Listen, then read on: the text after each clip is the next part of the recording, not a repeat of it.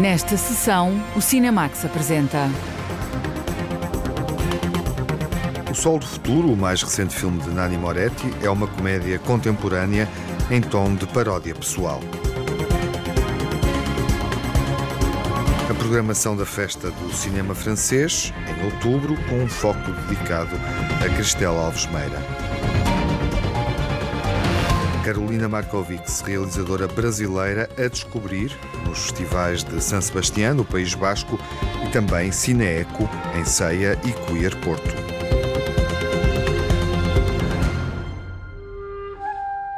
O Sol do Futuro é um filme onde Nani Moretti diz muitas coisas de esquerda e sobre ele próprio.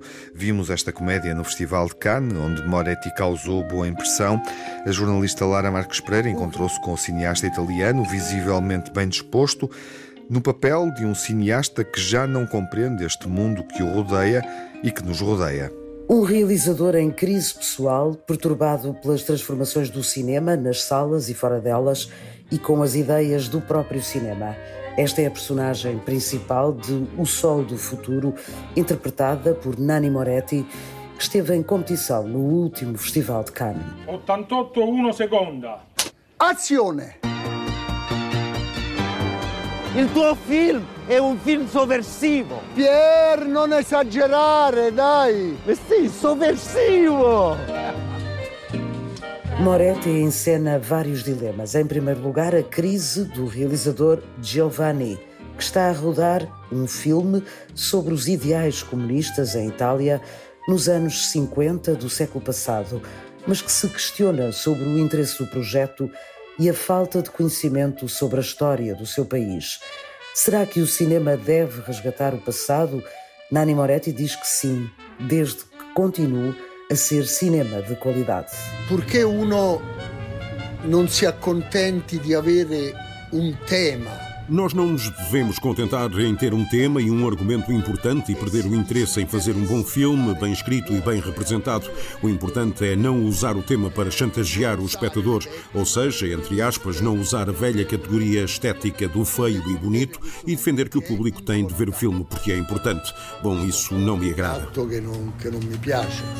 No filme que está a rodar, uma secção do Partido Comunista entra em conflito com a ideologia que não consegue condenar a invasão da Hungria pela União Soviética. As personagens são postas à prova, tal como ainda hoje os ideais políticos podem ser questionados no contexto da invasão da Ucrânia.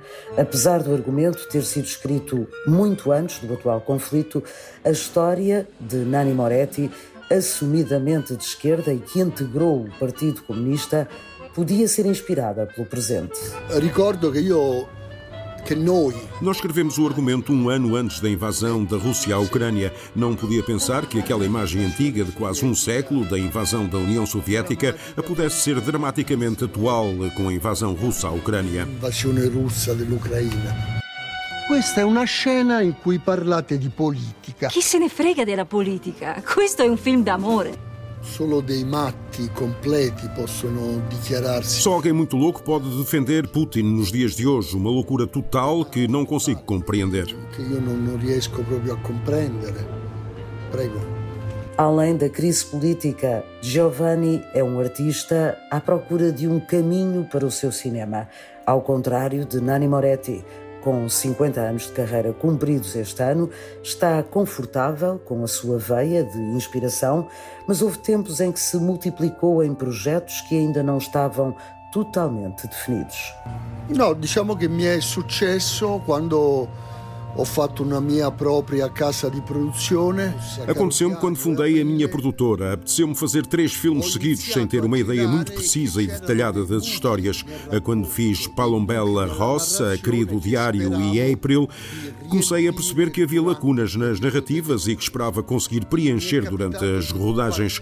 O que aconteceu é que os filmes estrearam sem estarem prontos a 100%. Senza essere pronto al 100%. Palumbela Roça, Querido Diário, Aprile, mas também O Quarto do Filho, Minha Mãe ou Três Andares são alguns dos títulos que compõem a carreira do realizador que muitas vezes faz parte das histórias que conta. Na conferência de imprensa de apresentação de O Sol do Futuro, Moretti assumiu a dimensão pessoal da personagem que interpreta. Quale regista ha Giovanni?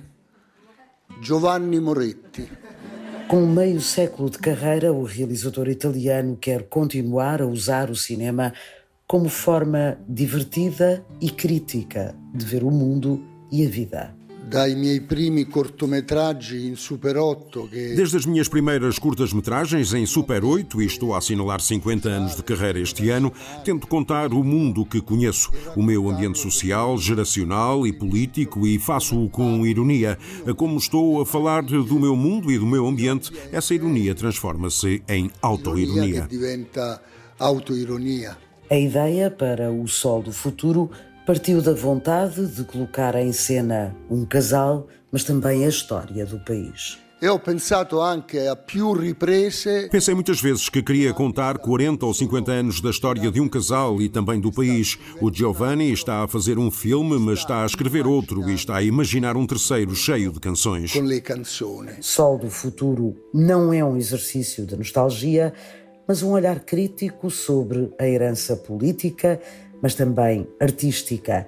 Numa das cenas mais hilariantes do filme, o realizador, Giovanni, é forçado a recorrer a uma plataforma em busca de financiamento e é confrontado com os números que ditam as regras do cinema nos nossos dias. Notre rendez-vous est confirmé chez Netflix.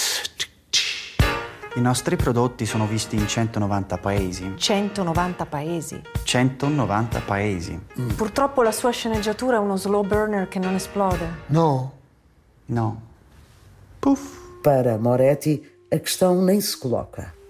Finché ci saranno dei cinema aperti. Enquanto existirem salas de cinema, farei filmes para ver em cinema. No futuro, se tiver menos dinheiro para financiar os meus filmes, farei cinema com menos dinheiro. Mas enquanto as salas estiverem abertas, farei filmes para o cinema. Filme para o cinema. Um realizador que trabalha para a sala de cinema, Nani Moretti, 70 anos, continua a ter veia crítica sobre o mundo, as artes, os filmes e confessa que ainda mantém a mesma admiração por ver e fazer cinema.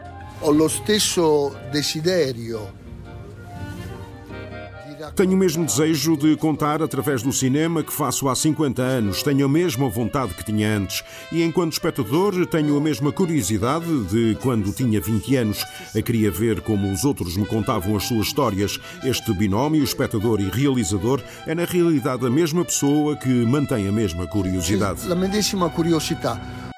Parliamo di tutto, di politica, di cinema, di lavoro. Io e Giovanni siamo sempre stati così, abbiamo sempre parlato di tutto. Di tutto tranne che di noi due. Quando ero ragazzo eh, cercavo di. Na minha juventude tentava saber tudo sobre um filme antes de o ver, enquanto que agora tento saber o menos possível. Di sapere il meno possibile. A magia do cinema ainda seduz Nani Moretti e para que não restem dúvidas sobre o que pensa das novas formas de exibir filmes, o realizador italiano resume o que sente desta forma. E fuck the catapult! É um regresso de Nani Moretti à comédia, com o ator Nani Moretti autorretratando-se através do cinema que fez, elogiando no fundo a grande arte cinematográfica. O Sol do Futuro estreou no Festival de Cannes e está em exibição nos cinemas nacionais, com Nani Moretti interpretando um realizador numa comédia política sobre a arte.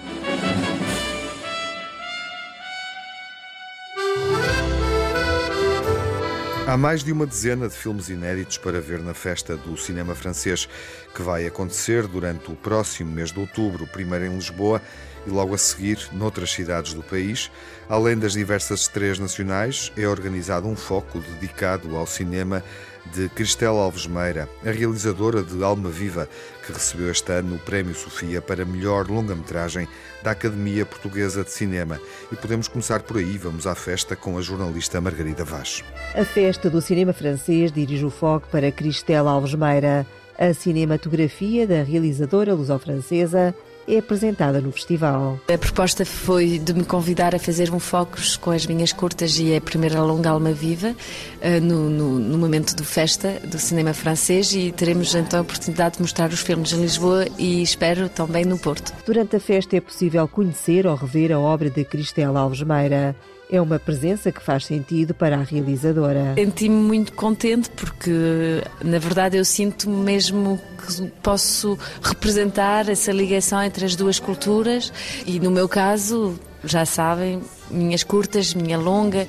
Desde que comecei a fazer cinema, vou-me inspirar dessa, da, da, riqueza dessas duas culturas e sinto-me, e sou, na verdade, francesa e portuguesa, um pé em cada país e essas culturas é que me enriquecem. A língua francesa está presente em cada filme. Pronto, é a história, a história da minha identidade e da imigração portuguesa e do luso-descendente que está presente nestes filmes, por isso eh, faz todo sentido estar na festa do cinema francês. As curtas-metragens de Cristela Alves Meira refletem as vivências da realizadora e são uma divisão da longa-metragem Alma Viva. As curtas foram mesmo elas que me permitiram chegar à longa e então quem descobriu Alma Viva vai reconhecer uh, decors e protagonistas que entram no Alma Viva nas curtas. Por exemplo, fiz um filme com a Ana Padrão que chama-se Campo de Vibras, que foi selecionado também na Semana da Crítica em 2016, onde fomos filmar a minha aldeia, a mesma aldeia do Alma Viva no inverno, onde ela já entra no papel que é muito parecido com o papel da Tia Fátima, que é no, na longa. Depois também fiz um filme que chama-se Invisível Herói, 2019, filmado em Lisboa, com como protagonista o Duarte Pina, que é o tio cega que também vemos no, no Alma Viva.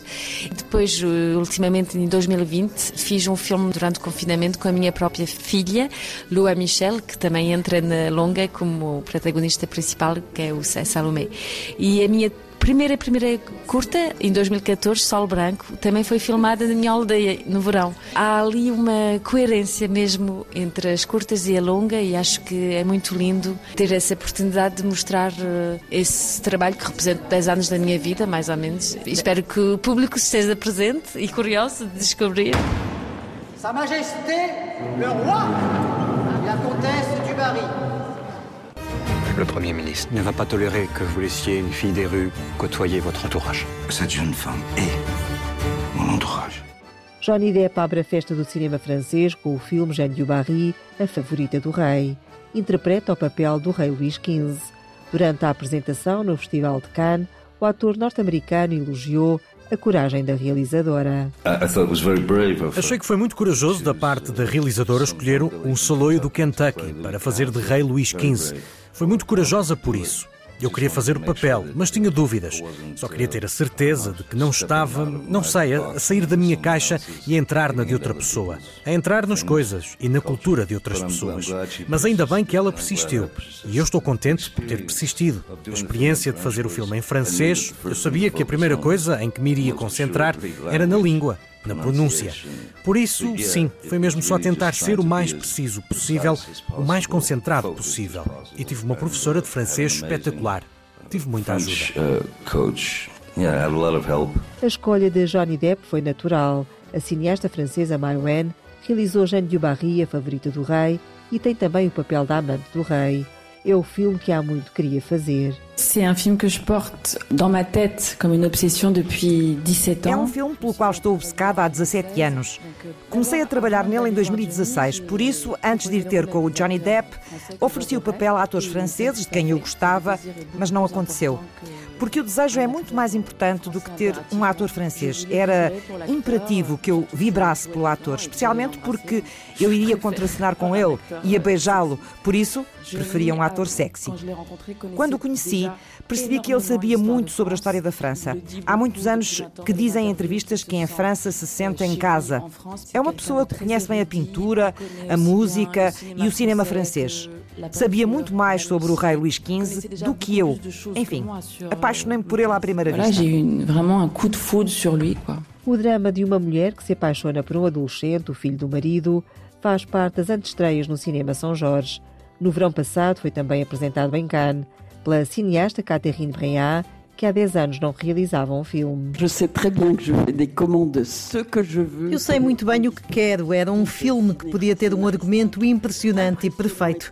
A cena da mentira, eu considero essa premissa magnífica e eu queria usá-la. Havia também um adolescente. Como devem saber, sou apaixonada pelo tema da adolescência. Na história havia uma mulher que era ao mesmo tempo enigmática. Fiz uma mudança em relação ao original, em que era mais mais uma predadora. Há uma gama de coisas e enredos impressionantes. et de jeux beaucoup plus impressionnants. Vous faisiez quoi dans la nuit du 12 octobre Est-ce que Clara avait des ennuis Elle tombait facilement amoureuse. Elle aimait bien mon côté euh, animal. Tu sais de quoi elle est morte, Clara Elle a été brûlée vive. Moi, je trouve quand même que ça sent la punition.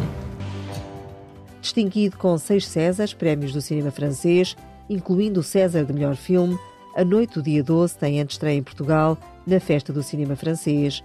É um thriller que acompanha a investigação do assassinato de uma jovem.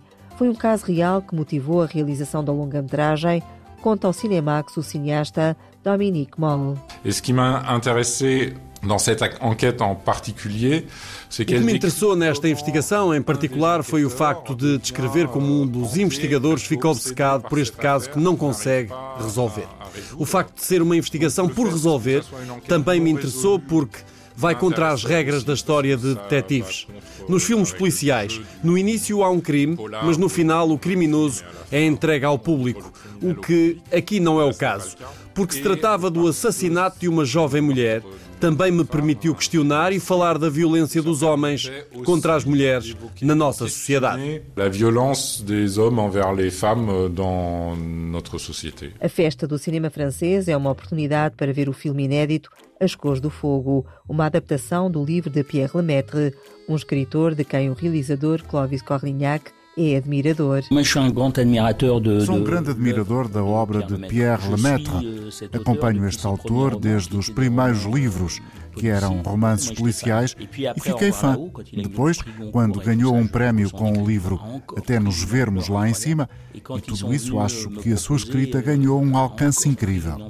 Assim, quando vieram ter comigo e me perguntaram se estava interessado em realizar as cores do incêndio, disse que sim.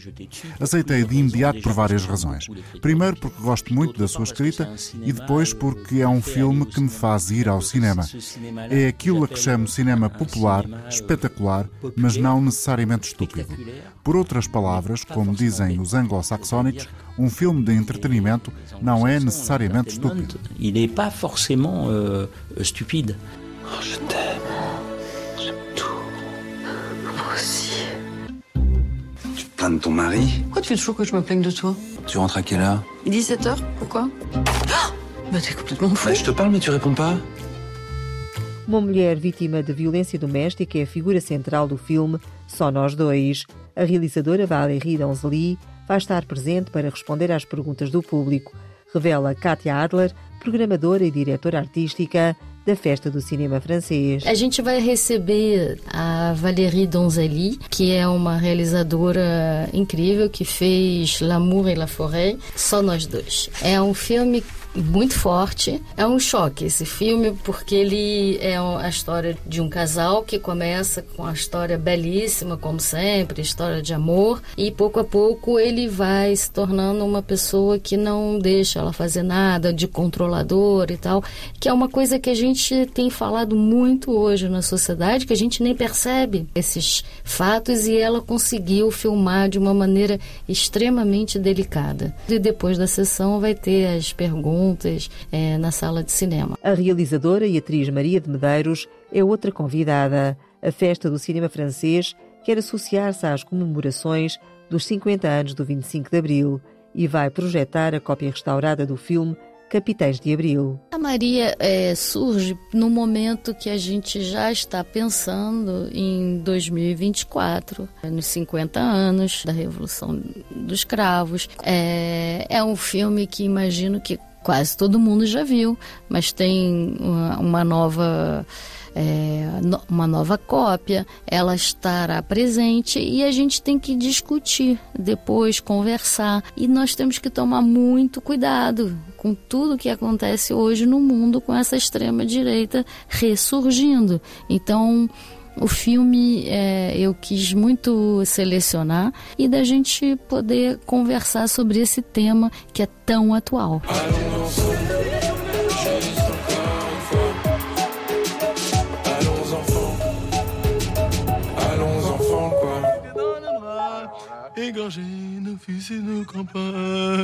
C'est campagne ou compagne Compagne. Compagne, voilà.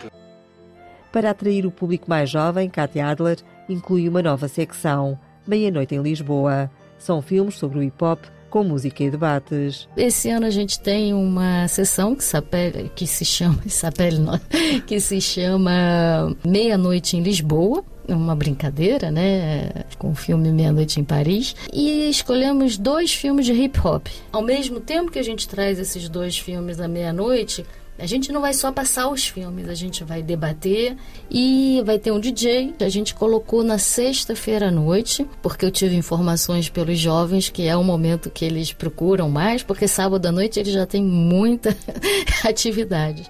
O encerramento da Festa do Cinema Francês em Lisboa faz com a Abbé Pierre Uma Vida de Causas, um filme histórico sobre o padre católico, fundador do movimento Emaús, em defesa dos sem-abrigo apresenta a diretora artística Katia Adler. O filme totalmente inédito, é um personagem foi durante muitos anos um queridinho, né, na França, um, um personagem incrível e ele ajudou muito aos pobres e tem aqui em Portugal mesmo que ele criou que se chama as lojas Emmaüs. Eles vendem os produtos que são dados, são doados e, e dão esse dinheiro para as pessoas é, mais pobres. Dez cidades recebem a Festa do Cinema Francês, edição 24 que fica até final de outubro. Adoraria convidar uh, o público da Antena 1 a vir na festa do cinema francês, 24 edição. Eu acho que é uma ocasião única de ver tantos filmes bons franceses. Estaremos nas 10 cidades e agora é a vez do público vir. A estreia de diversos filmes e a retrospectiva dedicada a curtas-metragens e longa-metragem de Cristela Alves Meira são propostas a descobrir nesta edição da Mostra do Cinema Francófono. A festa do cinema francês começa no feriado, dia 5 de outubro, em Lisboa, e prolonga-se até o final do mês com sessões em Almada, Oeiras, Évora, Beja, Viseu, Faro, Lagos, Coimbra e Porto.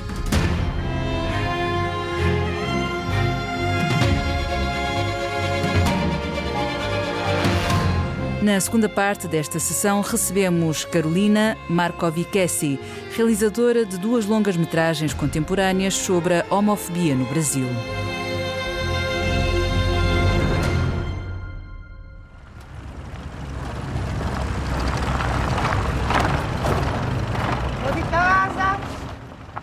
Posso entrar? Carvão é assim que se chama o primeiro filme de Carolina Markovics. É um thriller numa carvoaria no interior do Brasil. Ah, talvez eu tenha uma proposta para vocês. Foi, chamou, chamou, foi. Depois de Carvão, Carolina realizou Pelágio, um filme sobre uma mãe que não aceita a homossexualidade do filho e que estreou agora mundialmente no Festival de Donostia, San Sebastián. Me disse que você não foi vestida assim para a escola. Olha como você vai pedágio. O cinema de Carolina Markovics chega a Portugal através de dois festivais na mesma semana, do Cineco e do Queer Porto.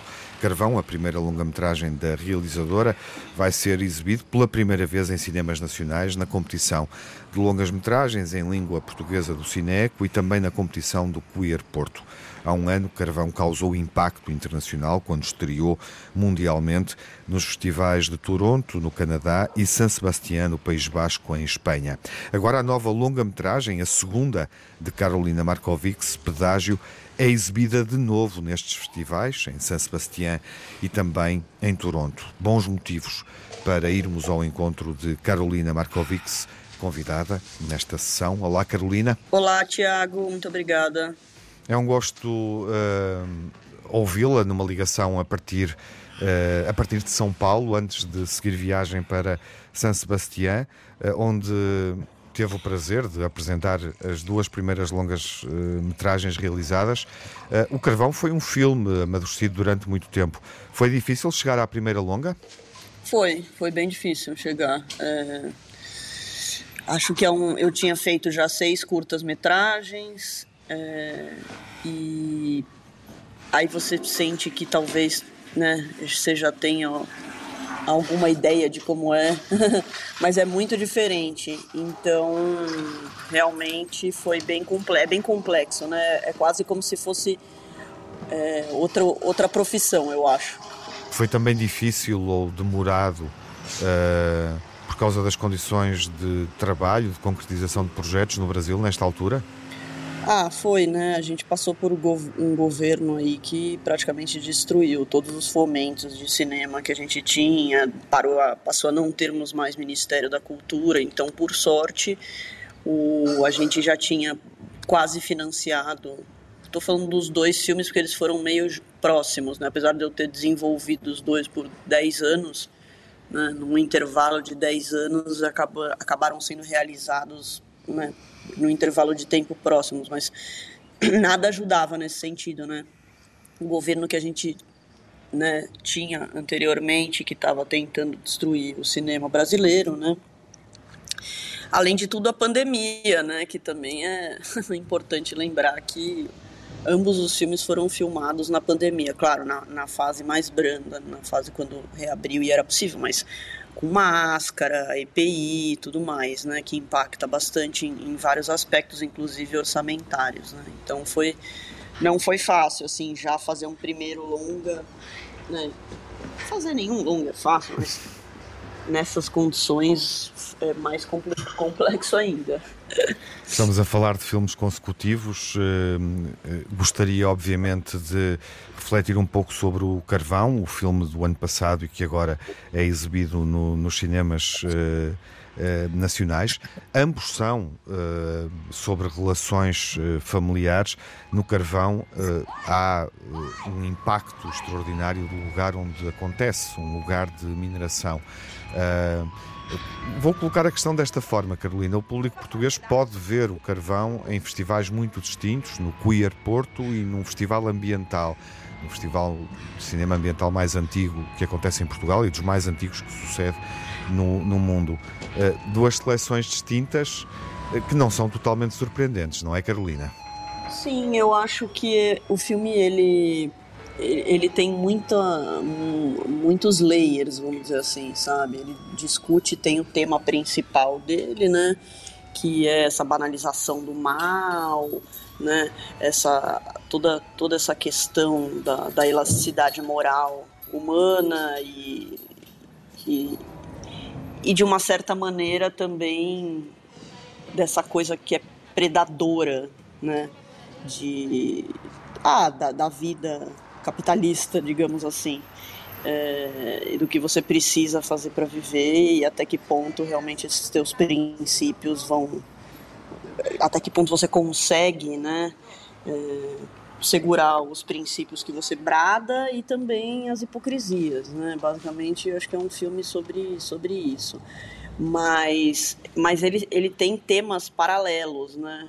Que é, por exemplo, no Queer Porto, por motivos óbvios, né? Tem um, um subplot de um caso entre né, dois personagens que justifica isso, né? E ao mesmo tempo que também não deixa de ser fazer parte de um dos temas principais que para mim era um dos assuntos principais que era a hipocrisia, né? No interior do Brasil é super homofóbico, então é quase como o que eles fazem no filme é aceitável, mas eles teriam uma relação amorosa, não né? Então, enfim, estou tentando falar meio por cima para não dar muito spoiler. E com relação a, ao meio ambiente, eu acho que já é, é, é ainda mais mais subjetivo tudo, né? Porque o filme se passa numa carvoaria, então a gente sabe o quanto o, o negócio carvoaria é, é maléfico, né, para o meio ambiente e para as pessoas que trabalham, né, nela. Mas isso não é um tema do filme. Isso é isso é o ambiente onde a história se passa, mas para mim faz bastante sentido, né? Não acho que as coisas tenham que ser literais sempre. Ou estanques, ou seja, ou compartimentadas. As coisas não devem ah, ser assim, não é? Sim, é assim, sem dúvida, sem dúvida. O, o, o Carvão, no fundo, uh, uh, mostra-nos um determinado lugar. Gostava que explicasse que lugar, que lugar é esse. Uh, onde foi filmar, porque, porque é, um, é um lugar concreto, há o forno de uma, de uma carvoaria e há toda esta atividade. Uh, e obviamente que o lugar também uh, define aquelas personagens, aquelas pessoas, correto? Sim, exatamente. É, é curioso que o carvão, quando eu desenvolvi ele no começo, antes da gente filmar, ele não tinha esse nome e a história era exatamente a mesma, mas era numa casa isolada o carvão, a carvoaria e o carvão em si, né? Como, como era metafórico em relação a tudo. E a mesma coisa acontece com o pedágio agora que, bom, o pedágio não, não teve nenhuma mudança de locação decorrente de algo que se encontrou e, e enfim, passou a ter um, um peso tão grande no filme, mas a locação também tem um, tem um peso gigantesco, assim, sabe? Em como as pessoas se comportam, em como é o, a vida das pessoas, em, e como ela está presente no filme como se fosse um personagem influenciando nas pessoas envolvidas. Convém explicarmos uh, a palavra pedágio, obviamente, e no filme também é com esse significado. Uh, é portagem, o termo que nós utilizamos em Portugal é portagem, e no fundo é também uma forma de mostrar, através dessa portagem, digamos assim, eh, que há um preço para tudo na vida, correto, Carolina? Eu acho que sim, de uma certa forma sim, assim, simplificando, é, eu acho que é, eu acho que de uma certa maneira isso, isso se, se inclui né, na, na questão das contradições e hipocrisias humanas. Né? Então, de uma certa maneira, é isso. Você consegue achar é, subterfúgios para justificar o que você quer fazer, né? Você sempre consegue justificar de alguma maneira, nem que seja na, na chancela da religião, né? Se Deus quis, se Deus permitiu e tal. Então acho que tem um pouco essa essa crítica ao filme.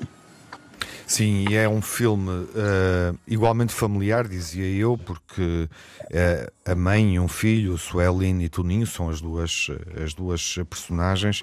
Uh, no fundo, na, na sua relação, não conseguem lidar da mesma forma, do mesmo modo, com a masculinidade e com a sexualidade.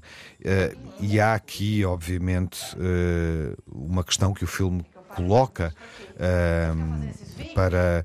Uh, no modo como a mãe encara a homossexualidade do filho, pode resolvê-la uh, através de um tratamento, de uma, de uma terapia, uh, através de uma opção que é também uh, ditada por, um, por um pastor.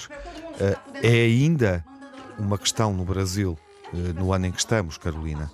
É uma questão. Existem projetos de lei que, bom, aqui os profissionais de saúde, né, é, psiquiatras, mesmo psicólogos não podem exercer isso, mas, mas não é de todo proibido, né, que alguém ministre um curso ou alguma coisa assim. Agora há uns projetos de leis em alguns estados que tramitam para que isso aconteça, né?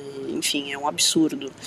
E, então acho que o filme aborda um pouco isso, essa, essa crença e, e principalmente essa questão de que às vezes a gente enxerga isso em, em lares extremamente religiosos e nem sempre é assim, né? A homofobia é uma coisa já tão tão incrustada na sociedade que, por exemplo, ela não é, ela a amiga dela, né, que a gente vê no filme que influencia bastante ela é super religiosa, mas ela não é uma pessoa tão religiosa, mas ela sente essa vergonha, esse erro que é ter um filho gay, que é um, que, né, ter um filho assim. Então, é, basicamente, a gente mostra esse lado de quase como se você tivesse que catequizar, né, o seu filho de algum para ele ser certo, né, e que portanto você daí não vai passar vergonha, portanto você não fez nada errado.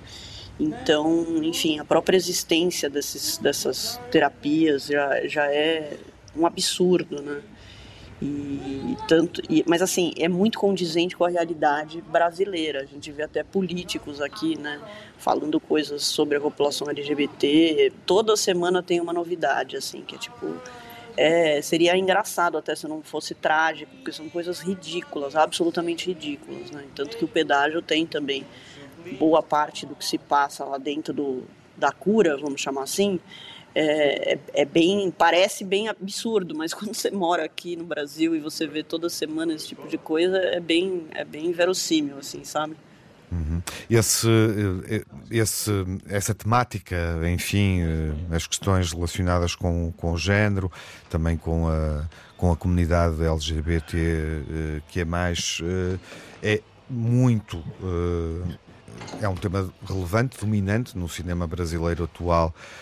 Um, o, o, o, carvão e o pedágio têm um percurso, obviamente, nos cinemas eh, brasileiros e uma distribuição assegurada. Carolina, prefere mostrar estes filmes em festivais internacionais, como sucede agora em São Sebastião ou sucedeu em Toronto, ou claramente ir ao encontro do público no Brasil? Olha, Tiago, eu acho que são coisas complementares e de maneira nenhuma eu poderia escolher uma em detrimento da outra. Eu acho extremamente importante o filme, o filme estrear mundialmente e muito importante também ver como as plateias e as outras pessoas de diferentes culturas e países reagem aos filmes. Isso é muito interessante, inclusive, né? Porque cada país tem tem a sua ah, tem os seus problemas, tem os seus não problemas, tem, tem a, as grandes diferenças culturais, tem as diferenças sociais. Então eu acho muito interessante ver a, a reação das plateias é, com relação aos filmes antes de chegar ao Brasil e obviamente né, é uma mensagem que que diz respeito ao que os LGBTQIA+, daqui vivem, né? É uma, e é uma grande sátira ao pedágio, né? Também, de uma certa maneira. Então, é, dentro da realidade surreal, né? Que o, que o brasileiro vive. Então, também é maravilhoso, é incrível que o filme seja visto aqui por essas pessoas, por, por, pelas, por todas, tá? Não só pelas que são, mas pelas que são homofóbicas também. Eu adoraria, acho que principalmente que o filme fosse visto por elas aqui. Mas eu não poderia te dizer que uma coisa é mais importante que a outra. Eu acho que as duas coisas são extremamente, extremamente importantes, inclusive porque eu acho que coloca uma, uma importância, uma relevância grande para o filme ser mais visto no próprio país, né? Quando ele ele é, é celebrado fora também. E é isso, essa experiência de ver com plateias do mundo todo é muito rica, muito rica, né? O pedágio a gente está começando agora o, o, a turnê, vamos chamar assim, dele para o festival. O Carvão já foi para tudo quanto é lugar e realmente é, é muito é, é, é, é, muito interessante como varia o entendimento das coisas, do próprio tom do filme, né? Que enfim é um tom meio uma mistura de tons, mas dependendo da cultura, a pessoa acha que é mais, o filme mais duro, o filme mais engraçado. Então é, é realmente muito interessante é, essa análise. Carolina, obrigado e desejo uma boa viagem que vai acontecer uh, a seguir este nosso encontro à distância. Uma boa viagem desde São Paulo até San Sebastián para, para a estreia mundial e europeia uh, de, do filme. Obrigado pela presença, Carolina. Foi um prazer, eu espero que em breve a gente possa fazer, a gente possa se encontrar ao vivo, fazer essa entrevista ao vivo e, e também achei linda a ideia de passar o curta e a gente, enfim, se falar novamente em breve. Está feito o convite, Carolina, ficamos à espera. Até, até à próxima, eventualmente em Portugal, nas estreias do Carvão ou do Pedágio, quando sucederem nos próximos meses. Até breve. Até a próxima. Muito obrigada. Foi um prazer, Tiago. Pelágio de Carolina Markovicessi é exibido em estreia internacional do Festival de Donostia, San Sebastián. No próximo mês de outubro, Carvão, a primeira longa-metragem da realizadora, pode ser vista no dia 12 de outubro no Cineeco em Ceia e 13 de outubro no Queer Porto. O Allen tenta um golpe de sorte. J'ai appris un truc avec mon premier mariage, parce qu'un mariage réussi, ça se réveille pas. Golpe de Sorte é o quinquagésimo filme na carreira longa de Woody Allen. Vamos ouvi-lo na próxima sessão. Estivemos com ele no Festival de Veneza, quando o Golpe de Sorte estrear nos cinemas nacionais. Até lá, fiquem bem. Saúde. Vous êtes bien sûr de vouloir savoir la vérité Je suis sûr. No Cinemax correm os créditos finais.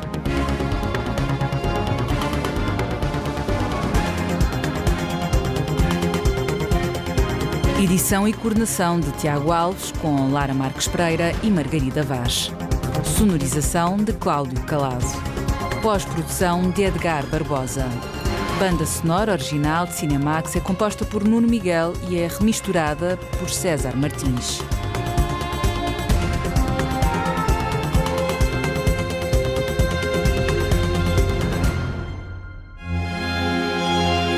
O Cinemax é um canal de cinema em português, com sessões de curtas-metragens na RTP2.